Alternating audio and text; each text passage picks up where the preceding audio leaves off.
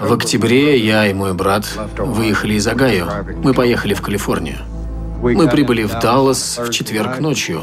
А на следующее утро, пока я ем яичницу и пью кофе, мне предлагают хорошую работу. Все эти люди якобы безработные. Я в городе меньше полусуток и уже получил работу. Все сошлось. Как будто мне суждено было быть там.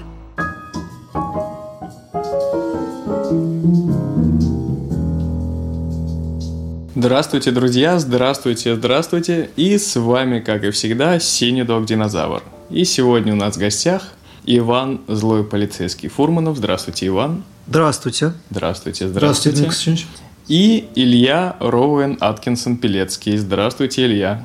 Здравствуйте. Здравствуйте, здравствуйте. Рада вас видеть. И, конечно же, я, ваш бессменный ведущий, ведущий научный сотрудник Института кинодокументалистики имени Максена Махмальбафа, Жуков Дмитрий Константинович. Сегодня мы встретились с вами, чтобы обсудить документальную картину под названием «Тонкая голубая линия» режиссера Эрла Морриса. Ну и начнем, конечно же, как всегда, с истории этого фильма, да, в чем его особенность, что о нем известно, какой год и прочее, прочее.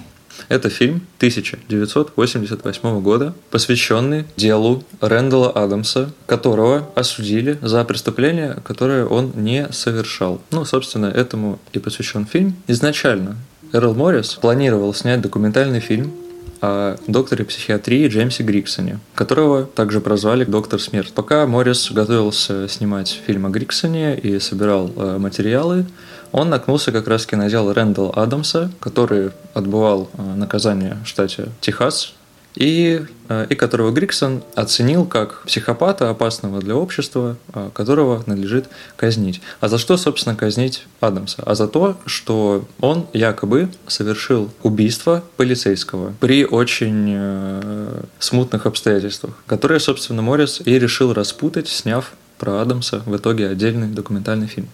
Вот. Этот фильм был очень и очень успешен и даже привел к тому, что главного героя этого фильма Рэндала Адамса действительно освободили после того, как вышел фильм, а, признали а, его дело недействительным.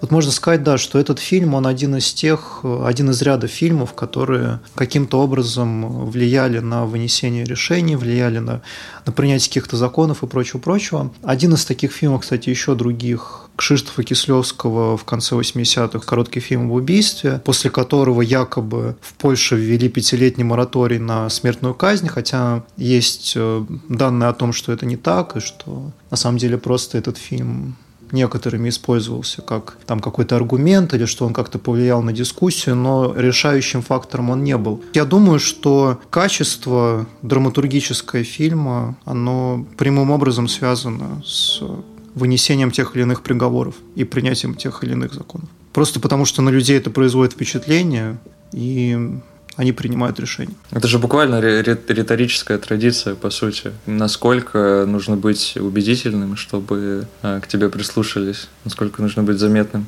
насколько нужно вызвать интерес. Поэтому да. На самом деле инструментарий режиссера здесь он очень скромный. По сути, весь фильм э, можно на две части поделить. Это либо интервью а, с реальными людьми, которые просто рассказывают свои истории и, свое, и свой взгляд на то, что происходило. И вторая часть фильма — это игровые реконструкции ну, потому что фильм, э, ну, в основном это связано с э, убийством полицейского, а, которое Моррис раз за разом реконструирует, там, несколько раз видоизменяя эту сцену, а, получая новые, новую информацию от э, каких свидетелей или участников этих событий.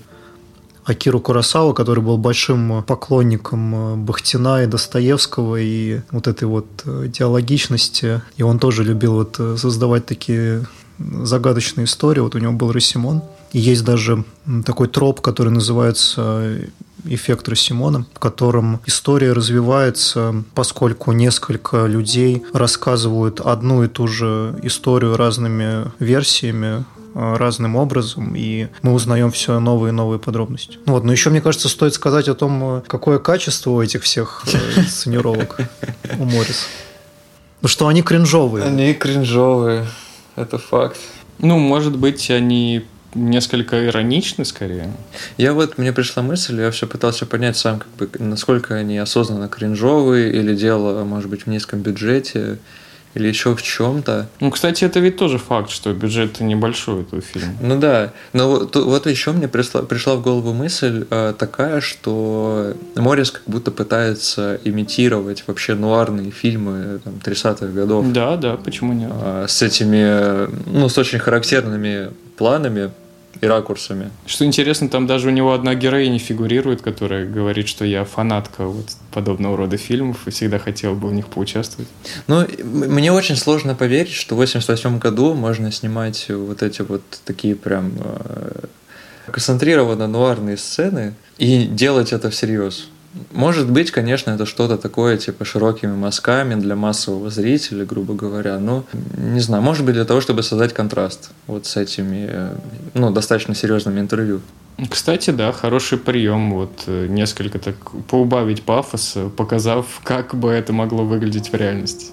Да, но здесь мы опять возвращаемся, кстати, к нашему одному из первых, а вообще, по-моему, это даже первый наш выпуск э, про керастами. Угу когда мы говорили про итальянский неореализм и как э, вообще Керастами связан с этой, с этой традицией, с тем, что он использует настоящих людей в качестве актеров, и мы говорили о том, как э, простых людей используют сейчас современные кинематографисты.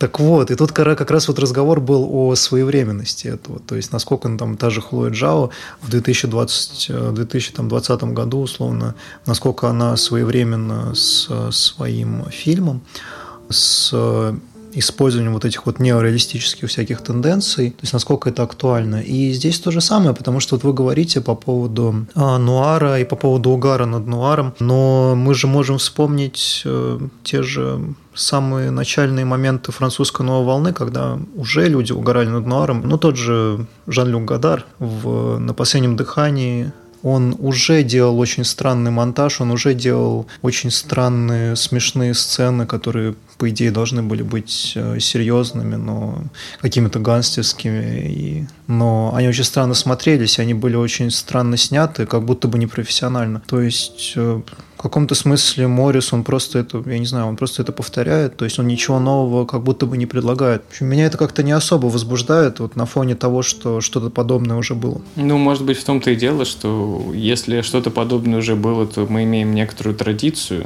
в том числе традицию приема, тропа, и просто можем обращаться к его использованию как к своему арсеналу. А это дело не в том, что угар, он типа вторичен или не вторичен, а в том, что он просто как бы видоизменяется, потому что угар Гадара, там условно в одноорном кино это один угар, а угар Морриса там много-много лет спустя это уже немножко другой угар. Если мы говорим об угаре Гадара, это типа такой э, интеллигентный угар. Но это еще и угар из Европы, кстати. Тут. Да, это угар, это угар интеллектуалов из Европы, в том и дело. А угар Морриса это угар нормисов из Америки.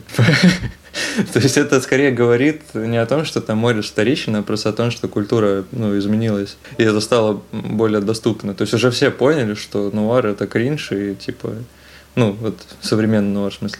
В детстве я хотела быть детективом, потому что смотрела все детективные сериалы по ТВ. Тогда часто показывали эти фильмы про Бостона Блэки. И у него всегда была напарница. Я хотела быть женой детектива или самой быть детективом, потому я и смотрела все эти фильмы. Не, ну ведь опровержение аргументов твоего оппонента вот в той же риторической традиции, о которой ты говорил, это часть как раз-таки выступления. Если интенция режиссера является действительно опровергнуть решение суда, то он и обращается к соответствующим утрированным приемам. Слушай, это вообще прикольно, потому что если он сделал это специально, то он у него очень большой мозг, скорее всего. Если он сам до этого додумался и выстроил настолько сложную схему в своей голове, что я типа специально буду снимать кринжовый фильм, чтобы подорвать э, противоположную сторону в своем споре. Ну, типа, это, это прикольно, но это очень сложно. Ну, это тонко. Это вот мы тут Тонко, приходим... Ну да, мы приходим к нашему мы приходим к нашему разговору по поводу прямого и непрямого высказывания, да, и насколько оно вообще считывается людьми, потому что вот э, тоже, видимо, есть какой-то порог э, кринжа, порог кринжа, да, когда мы его воспринимаем или нет, когда мы его замечаем или нет. И многие люди, которые смотрят этот фильм, они этот кринж не замечают, они как бы воспринимают все в достаточно темных тонах. То есть этот фильм описывается как страшный очень многими, и как там какой-то пугающий, гнетущий, и там музыка Филиппа Гласса тоже на это, на это все влияет и играет но там, условно, нам кажется, что это кринж. И вот я не понимаю, где, где, здесь, где здесь правда. Кринж есть или кринжа нет? Ну вот, э, мне кажется, ты сейчас задел очень важную мысль, да, что кринж это, это не порог, а именно порог. То есть ты должен его пройти. Это как порог вхождения. Ладно, сори. Так. Да не, ну фильм претендует на какое-то изменение, фильм претендует на какое-то какое высказывание. И он его добивается. Но дается, как вот мы сейчас это вот описываем, дается настолько тонкими, извилистыми путями, то есть показать это через кринж, осмеять там условно полицейских через, не знаю, монтажное соотнесение их версий с версиями других и прочее, прочее. То есть вот какими-то совершенно непонятными вещами, которые в итоге людьми не считываются, и люди там условно воспринимают фразу э, судьи по поводу того, что там полицейские это как раз та, та самая тонкая голубая линия, которая стоит между там, порядком и анархией. Эта, эта, эта фраза, она воспринимается всеми как э, офигенная цитата Волка, которую нужно вот написать э, себе куда-нибудь там в био и прочее. Как когда идешь, э, что в МВД слушать Ну, в общем, люди это воспринимают, в общем, люди это воспринимают как э, само собой разумеющееся. Значит, фильм, получается, не сработал. Нет, нет, смотри, это же одна из позиций, просто которую мы сейчас начали раскручивать, и, видимо, сами в нее в какой-то момент поверили. Ну Хотя это гипотеза, на самом деле, что он реально делает так тонко и как-то очень sophisticated, короче, он все это выстроил, извините за мой французский. Но, но всегда есть вероятность, что он действительно просто снял какие-то сцены кринжовые. Почему? Непонятно. Э, возможно, потому... Ну, слушай, я, с одной стороны, сомневаюсь, что Моррис все-таки он вроде как такой не, не, неплохой режиссер, насколько я знаю. Ну, то есть это там не условный, я не знаю, Майкл Бэй, да, который там...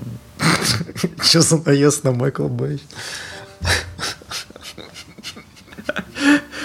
Ну, я имею в виду, что если, что если там Майкл Бэй снимает кринж, то ты это, скорее всего, не сможешь оправдать там никаким суперинтеллектуальным подходом, потому что он не был да не, ну Майкл замечен. Бэй делает прямое высказывание, в том да. и дело. То есть он обращается напрямую к зрителю. А здесь вот какой-то идет непонятно что. То есть скажи прямым языком, типа, перестаньте финансировать полицию.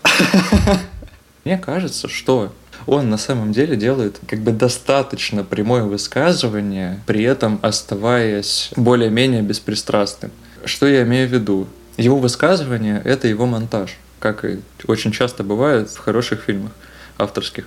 Он располагает эти интервью друг за другом таким образом, что одни участники фильма, которые, очевидно, э, или врут, или заблуждаются, или являются участниками преступного сговора, они сами себя обличают. Ну, и это работает как минимум потому, что фильм действительно добился того, что человека признали невиновным. Значит, люди уловили эту, эту идею, что условные там полицейские или судья, или эти свидетели, что они действительно врут.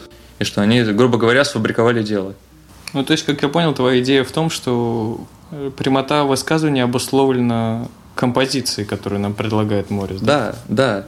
И тут, конечно, слушай, я вот меня действительно очень сильно интересует, как можно э, не уловить э, иронию названия, если ты улавливаешь, что человека незаконно а, посадили в тюрьму, и, соответственно, а, полицейские, судьи, присяжные и свидетели все проявили себя некомпетентно, включая, кстати, и того самого психиатра, доктора смерть, про которого изначально должен был бы снять фильм. Все эти люди повели себя некомпетентно, непрофессионально, и как бы в самом разгаре вот всего этого э, происходящего, да, когда мы распутываем эту историю и понимаем, что вот этот человек тут был неправ, вот этот человек тут соврал, вот этот человек тут заставил собрать свидетеля там и так далее. И как бы в центре этого всего, э, этого всего э, судья, который был, собственно, судьей по делу Адамса, произносит вот эту вот фразу, которая становится названием фильма, что полиция – это тонкая голубая линия, которая отделяет общество от анархии. Как можно это не воспринять как э, очень жесткую издевку со стороны режиссера, я не знаю. Вот, но, но э, мне кажется просто, что это ну, что это вообще-то как бы не должно, э, что, что это взаимно противоречащие другу, друг другу вещи. Потому что ты либо считываешь тонкую голубую линию как серьезное высказывание о важности и а, величии полиции, и тогда ты должен а, сказать, что да, полиция сделала все правильно, и человека осудили по делу, и там, ну, может, наверное, придумать какие-нибудь оправдания и прочее. Либо ты признаешь, что да, фильм говорит о том, как человека незаконно осудили, и как э, огромное количество людей повело себя некомпетентно, и тогда ты еще и признаешь, что тонкая голубая линия – это э, ирония. Да нет, не обязательно признавать, почему же. Можно ну, не обязательно. Посчитать да. то, что полиция действительно является некоторой границей, но при этом мы были свидетелями того, как сыграл вот этот пресловутый человеческий Ну, прорвало фактор, границу, да, да. люди... Ну, типа того, да. Вот, бывает, в общем. Так что можно быть и серьезным по отношению к этому фильму, именно по отношению к этому фильму, именно с тех позиций, что ты являешься свидетелем того, как люди последовательно заблуждаются, а, но это никак не отменяет того, что вот полиция – это некоторый институт, который должен быть границей. То есть, получается, фильм работает и в том, и в другом случае. То есть, он работает и в том случае, если мы воспринимаем его по-серьезки, воспринимаем его как страшный и пугающий, и то, что полиция – это тонкая голубая линия, и это круто, и мы ставим это себе в био. И фильм работает, если мы воспринимаем это как угар. То есть вот это меня очень сильно удивляет. И, возможно, так происходит э, просто из-за того, что фильм делает в конце какой-то вывод, который, в общем-то, един для той и другой позиции, что в итоге находится реальный виновный, и все становится понятно. Нет, а там же нет вывода никакого в фильме. Ну, там идет, по-моему, в конце чуть ли не чистосердечное признание по телефону. Оно тоже дается так немножко из-под палки. О, не, не из-под палки, в смысле из-под полы, но э, все равно, я думаю, что достаточно очевидно. Ну, я бы мог даже сказать, э, что, типа, главный вывод фильма – это то, что уже… Это события, которые уже произошли после фильма. Вот. Ну, они, на самом деле, очень быстро произошли после выхода фильма. Там не то, чтобы 10 лет прошло и мы просто сейчас об этом говорим, вот это реально было практически Не, ну в том-то и дело, это вывод э, из последствий этого фильма, а в самом-то фильме э, дано, да, вот это чуть ли не чисто сердечное признание, однако оно просто одно из мнений, что транслировалось на протяжении всего фильма. Как бы если другие мнения для нас не являлись какими-то авторитетными, другие высказывания, то почему и это последнее должно вдруг как-то изменить? Не, ну это тоже, мне кажется, зрительская психология, что ты смотришь когда это признание по телефону дается прямо в самом конце фильма. Ну, это оно, да, да. Да, что оно вот так вот как-то красиво все завершает. Мне кажется, оно как раз вот на что-то должно... Но тоже не сказать, что это прям прямо, знаешь, что же тебе в конце написали, как там э, мы обсуждали вот Реджио, и он в конце пишет, вот такой перевод Кейнискасы, теперь вы, вы знаете. Вот здесь как бы нет настолько буквально, что да, он преступник, просто... Нам... Не, но есть э, вот ты говоришь, что это не настолько прямо, но вообще, мне кажется, о прямоте тогда не стоит говорить, потому что единственная прямота, я говорю, это сказать, типа, перестаньте финансировать полицию прямым текстом, да. А так мы, получается, имеем дело с разными оттенками этой прямоты, там куча разных полутонов, и эта прямота, она все там хереет, хереет, и потом ее просто не, не остается. Ну, кстати, вот э, мне это пришло в голову в связи с этой историей, что одни могут воспринимать э, иронично, а другие серьезно. А, вот сериал «Американская история ужасов», и что с ним такая же история связана, что авторами задумывалась вся эта история как э, некоторый постмодернистский угар над клише, а, какими-то из э, жанра хоррор. А люди, когда смотрели, в большинстве своем наоборот, считали, что это что-то очень страшное и относились серьезно. Вот. И лично, когда я смотрел, то я замечал, что в зависимости от того, какая у меня интенция, что я воспринимаю это как э, такую игру с клише, то мне и самому смешно. А если я воспринимаю это серьезно, то мне и как бы жутко. Также и здесь, я думаю, если воспринять эту историю серьезно, то можно даже сделать скидку всем этим реконструкциям угарным. Хотя, не знаю, летящий стаканчик соды в воздухе, это, конечно, Здесь невозможно быть серьезным, мне кажется, но все равно. Видимо, даже это можно э, нивелировать, если ты настолько ратуешь за правосудие. Да, ну вот и здесь как раз можно вспомнить Ханеке с забавными играми 97 года, а, который критикует э, насилие в кино, показывая при этом очень плотное насилие там на протяжении часа 48 минут условно. Многие зрители совершенно эту критику не считывали, а просто считывали этот фильм как просто какой-то супер э, заряженный какой-то темной обстановкой и тем самым насилием. То есть высказывание настолько непрямое, что люди просто не понимают, в чем, в чем прикол, и что они просто воспринимают это как еще одна капля в этом море насилия, которое... То есть насилие только усугубилось в итоге. Ну, а знаешь, тут же разница интенции. Видимо, Ханаки из-за того, что хотел говорить о насилии, и хотел говорить, опосредованно говорить о насилии через демонстрацию насилия, то он и получил два разных результата. Интеллектуал понял его и понял, что насилие – это зло, а человек, который более буквально воспринял его фильм, понял, что это еще одна капля. Вот. А в случае, например, с Моррисом, у него не было цели посмеяться над нуарными фильмами или пос посмеяться там над правосудием. У него цель была, видимо, просто провести некоторое расследование, и он выбрал соответствующий метод.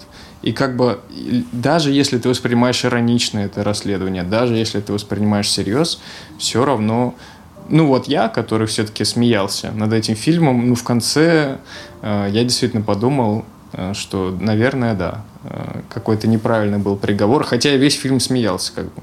Вот. И тот человек, который воспринял серьезно, в конце тоже, ну, наверное, еще серьезнее, чем я, приходит к выводу, что да, наверное, неправильный был приговор. Я подумал, что действительно, как будто ключевое слово это расследование, потому что у Морриса есть расследование, а у Ханеки, например, нет расследования. И расследование, оно в любом случае к чему-то приходит. Ну, по крайней мере, в мире драматургии. А Ханеки Ханеки настолько упивается процессом, что действительно может как будто бы превратиться в какую-то оду этому насилию. Я всегда очень старался, как и каждый знакомый мне судья, не выдавать своих эмоций во время суда. Потому что если ты выдашь, что ты чувствуешь, присяжные могут это принять за благоволение к той или иной стороне. Потому и надо оставаться пассивным, безучастным, объективным. Но я должен признать, что в деле Адамса, и я не говорил до этого никому, но последний аргумент Дага Малдера я таких раньше не слышал. От тонкой голубой линии полиции, которая отделяет общество от анархии. Должен признаться, что мои глаза раскрылись, когда я это услышал. Меня это затронуло. Но я не думаю, что выдал себя. И вот, соответственно, хотелось бы тогда узнать у вас та истина, которой нас подводит Моррис в виде того, что перед нами неправильно осужденный человек, и то, что нужно этого человека освободить, а другого осудить, и то, что это достигнуто как мы здесь попытались представить, некоторыми риторическими все-таки, а не логическими приемами, ну, в общем-то, как и любое правосудие, да, судебное красноречие, оно как раз-таки скорее на риторике строится, чем на логике, то, в общем-то, та истина, которую он представляет, она является чем-то объективным, или все-таки из-за такого обилия вмешательства режиссера в то, что он, как он, в то, как он выстраивает композицию, то, как он, он представляет это все, это все-таки некоторое субъективное представление.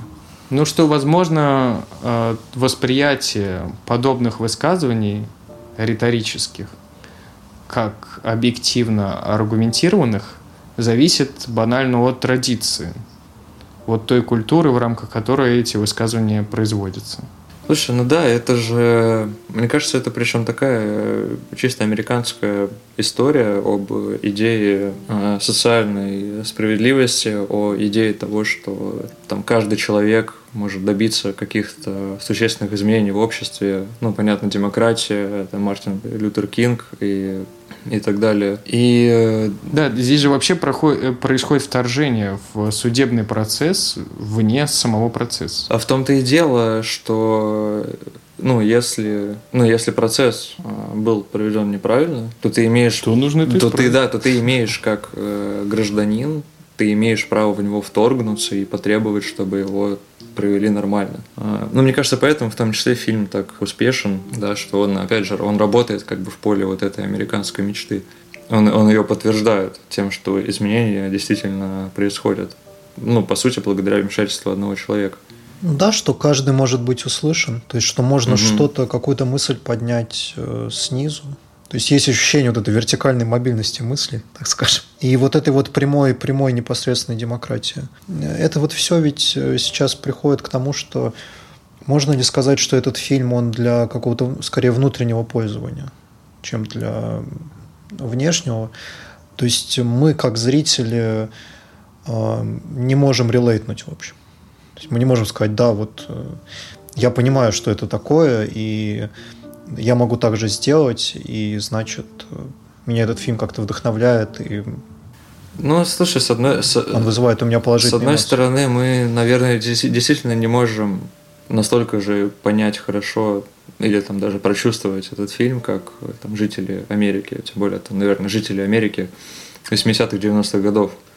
Ну, то есть, в принципе, Америка это там, второй половины 20 века, да, это постоянное э, время каких-то гражданских изменений, общественных протестов, там, движений всевозможных и так далее. А, но с другой стороны, мы же все равно как бы прикасаемся к этой мечте в изменении, мы тоже, и мы тоже в нее отчасти верим, ну, потому что просто мы проникаемся, опять же, потому что мы видим реальный результат. Точно так же, как, например, абсолютно с той же идеей сейчас в современном американском кинематографе взаимодействуют там, фильмы по комиксам, а, которые э, тоже говорят, что можно, что при желании можно спасти мир. Ну, просто они уже совершенно в какое-то поле фантастического перешли и работают больше вот на какие-то на впечатления зрителя, чем на что-то еще. Вот. Но мы же тоже смотрим фильмы Марвел, и нам это нравится. Ну да, даже. а в связи иногда. вот с этим ус- успехом документальных э, криминальных фильмов здесь скорее был разговор о том, что можно спасти жизнь. Да, да. Ну или просто да. о хрупкости жизни, когда ты смотришь про все эти преступления и прочее. Ну и все-таки, я думаю, справедливо будет сказать, что эти фильмы, они играют в каком-то смысле а, медвежью услугу, потому что они, может быть, создают, э, иногда создают иллюзию, что что-то можно изменить есть, может быть, они слишком как-то все сладко показывают, но это как раз, вот, я думаю, и есть эта специфика. Это и есть, э, да, как раз-таки, мне кажется, вот это американское кино. Ну, да, что это связано с реальностью, но да. все-таки не, не на сто процентов. Да, да причем э, это важная мысль, мне кажется, потому что ведь даже если взять э, тонкую голубую линию, какие на самом деле изменения происходят в результате выхода этого фильма. Освобождают одного человека, спасают жизнь одному человеку. Это супер важно. Это действительно очень, э, очень круто, очень важно.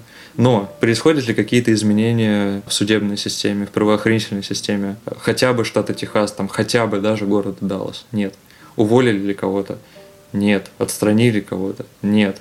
То есть абсолютно все остается точно так же на своих местах, точно так же, как и говорит э, Дэвид, настоящий преступник, да, в этом фильме, в своей э, последней речи. А в конце фильма он говорит э, еще такое огромное количество невинно осужденных людей точно так же продолжает сидеть в тюрьмах. Изменяется ли что-то? Нет, ничего не изменяется, но этот фильм, да, он как бы дает это ощущение, что что-то можно поменять. И это, тут действительно можно, ну, можно, да, это воспринимать и как в том числе какое-то просто э, усыпление бдительности для простых людей, которые могут посмотреть и подумать, а, ну, значит, тут все круто, то есть люди реально чего-то добились, и с одной стороны, ничего, они, с одной стороны, они чего-то добились, а с другой стороны, они добились настолько ничтожно малого в большой картине вещей, что да, это можно и так воспринимать. Ну и вот это, кстати, опять же очень круто, мне кажется, перекликается с тем, как сейчас выглядит американский кинематограф, когда это сплошная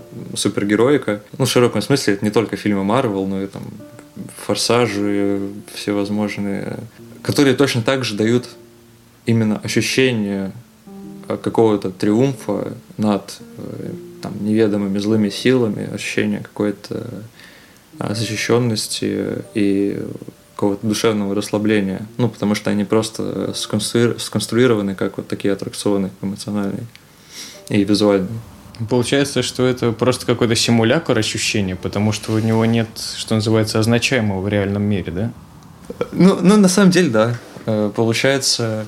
Вот сложно, понимаешь, потому что мне очень страшно говорить э, о таких вещах в контексте тонкой голубой линии, потому что действительно не хочется обесценивать результат, а, которого добился Моррис. Нет, ну ведь э, просто то, о чем ты говорил, э, мы, э, ты, ты говорил, как я понял, ну и вообще мы говорили, что эти фильмы дарят надежду. Угу.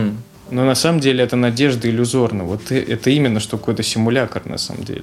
И, а человек дальше живет, все-таки веря в эту надежду, но за ней ничего не стоит в мире. И если с ним случится этот судебный процесс, он и приведет к тому, из-за того, что не изменилась система совершенно, что его невинно судят. Да, абсолютно. А он верил верно. в то, что работает система. Угу. Вот я, кстати, хотел еще добавить по поводу того, как это достигается, того, как эта иллюзия достигается, то есть ее вообще структура этой иллюзии. То есть мне кажется, что режиссер, вот на примере тонкой голубой линии, он обращается к максимально общим категориям, вроде жизнь и смерть, э, справедливость э, или еще что-то.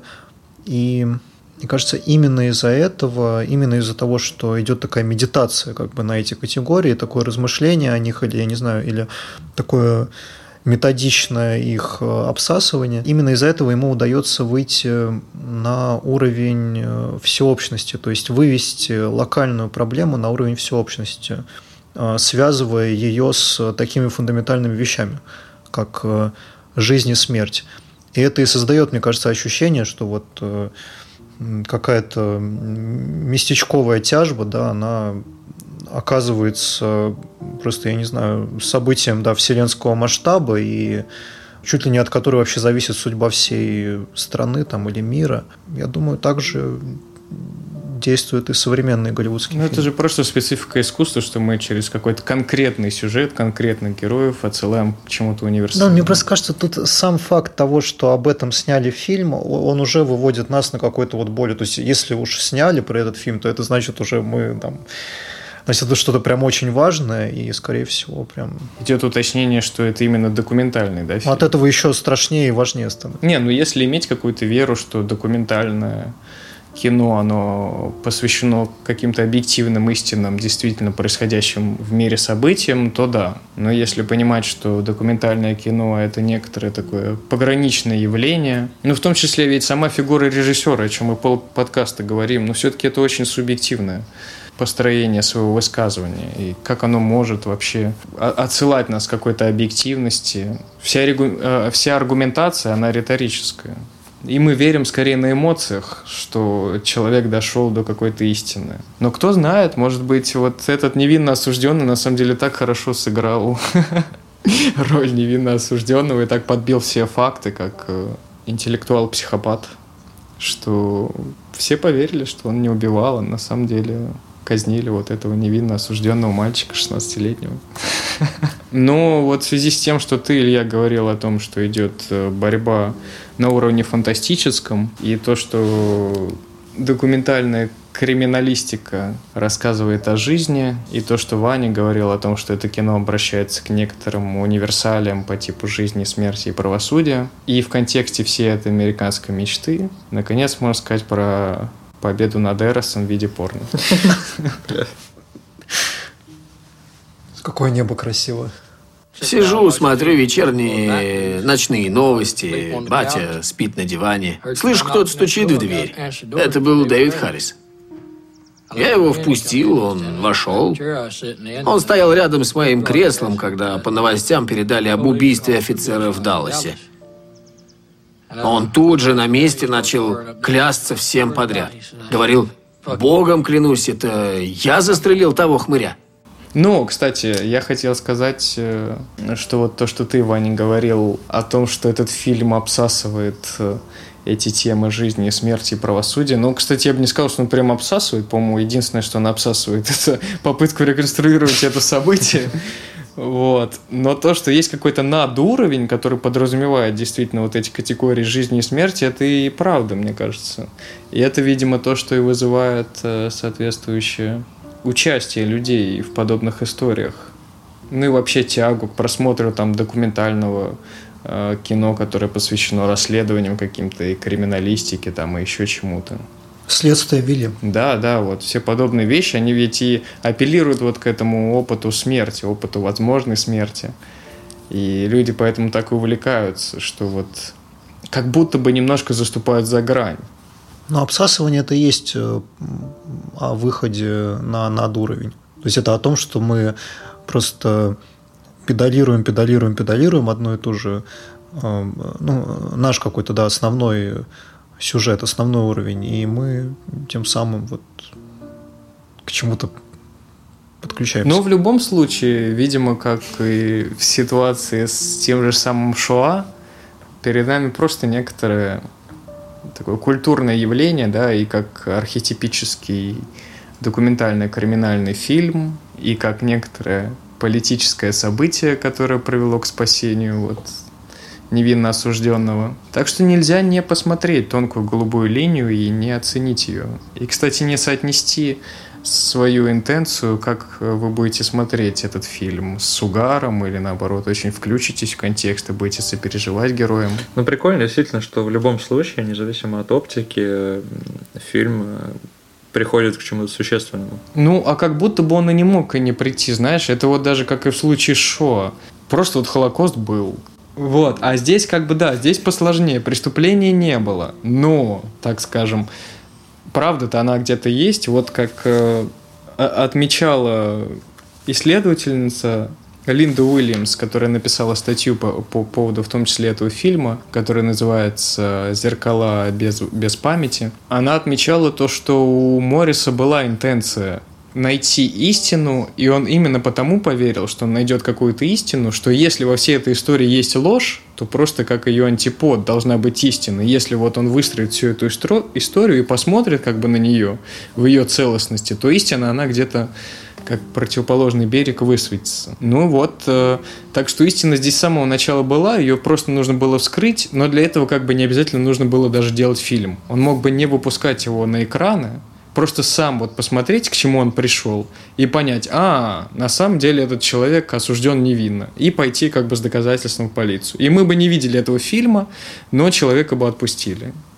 Ну так, я, конечно, спекулирую. Не обязательно до истины доходить истинностными путями. Да, можно и риторическим, конечно. Ну, в конце концов, это все-таки мы в рамках неестественной науки, да, а в рамках э, каких-то гуманитарных, гуманистических э, взаимодействий, социальных взаимодействий.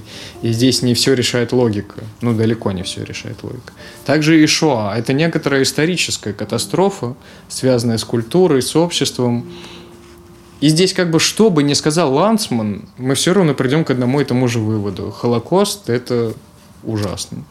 То есть, что в том, что в другом случае факт, он так и будет фактом. Какой-то голый, нейтральный факт. Преступления не было, Холокост – это ужасно. А мы как бы вот сидим и просто рассуждаем над тем, а как этот факт был подан. Ну, кстати, я сейчас подумал, что, возможно, благодаря вот этой вот эмоциональной вовлеченности автора и происходит вот это вот э, трансценденс, да, вот этот э, прыжок веры, да, к э, истине. Может быть, правда, это как э, такой чуть ли не религиозный акт, какой-то как знаю, камлание или вот мы говорили, да, о медитации до этого, то есть... Ну, то, что автор заряжает нас, получается, на свою волну вот эту. Ну, да. Mm. То есть, как будто бы вот он благодаря своему эмоциональному вот это вот э, выхлопу, да, он доходит до тех вещей, до которых невозможно дойти э, без этого. Ну, медитация, да. Ну, да. Картезианская. Ну, кстати, об этом же вот и та же самая Линда Уильямс и упоминает, что когда нет абсолютной объективной истины, то... Ну, вот она в том числе и Шоу упоминает, и этот фильм, то как будто бы режиссеры, документалисты решили доходить до истины субъективными косвенными путями, и все равно им до этой самой истины удается доходить. То есть, если бы вы остались в ту ночь в мотеле, ничего бы не случилось? Вполне возможно. Вполне возможно. Знаете, что такое козел отпущения? Наверное, уже тысячи невиновных были осуждены, и, возможно, будут еще тысячи таких же. Почему? Кто знает? Он не виновен? Вы его спрашивали? Ну, он всегда говорил, что не виновен. Ну и вот. И на этом, друзья, очередной выпуск нашего подкаста подошел к концу. Сегодня у нас в гостях были Иван, злой полицейский Фурманов. Спасибо, Иван. Спасибо, до свидания. Рады были вас видеть. Всего доброго. И Илья Роуэн Аткинсон Пилецкий. Спасибо, Илья. Рады были вас видеть. Спасибо. Спасибо. И, конечно же, я, ваш бессменный ведущий, ведущий научный сотрудник Института кинодокументалистики имени Махсена Махмальбафа, Жуков Дмитрий Константинович. Всего вам доброго. До новых встреч. Пока-пока. Пока. До свидания. До свидания.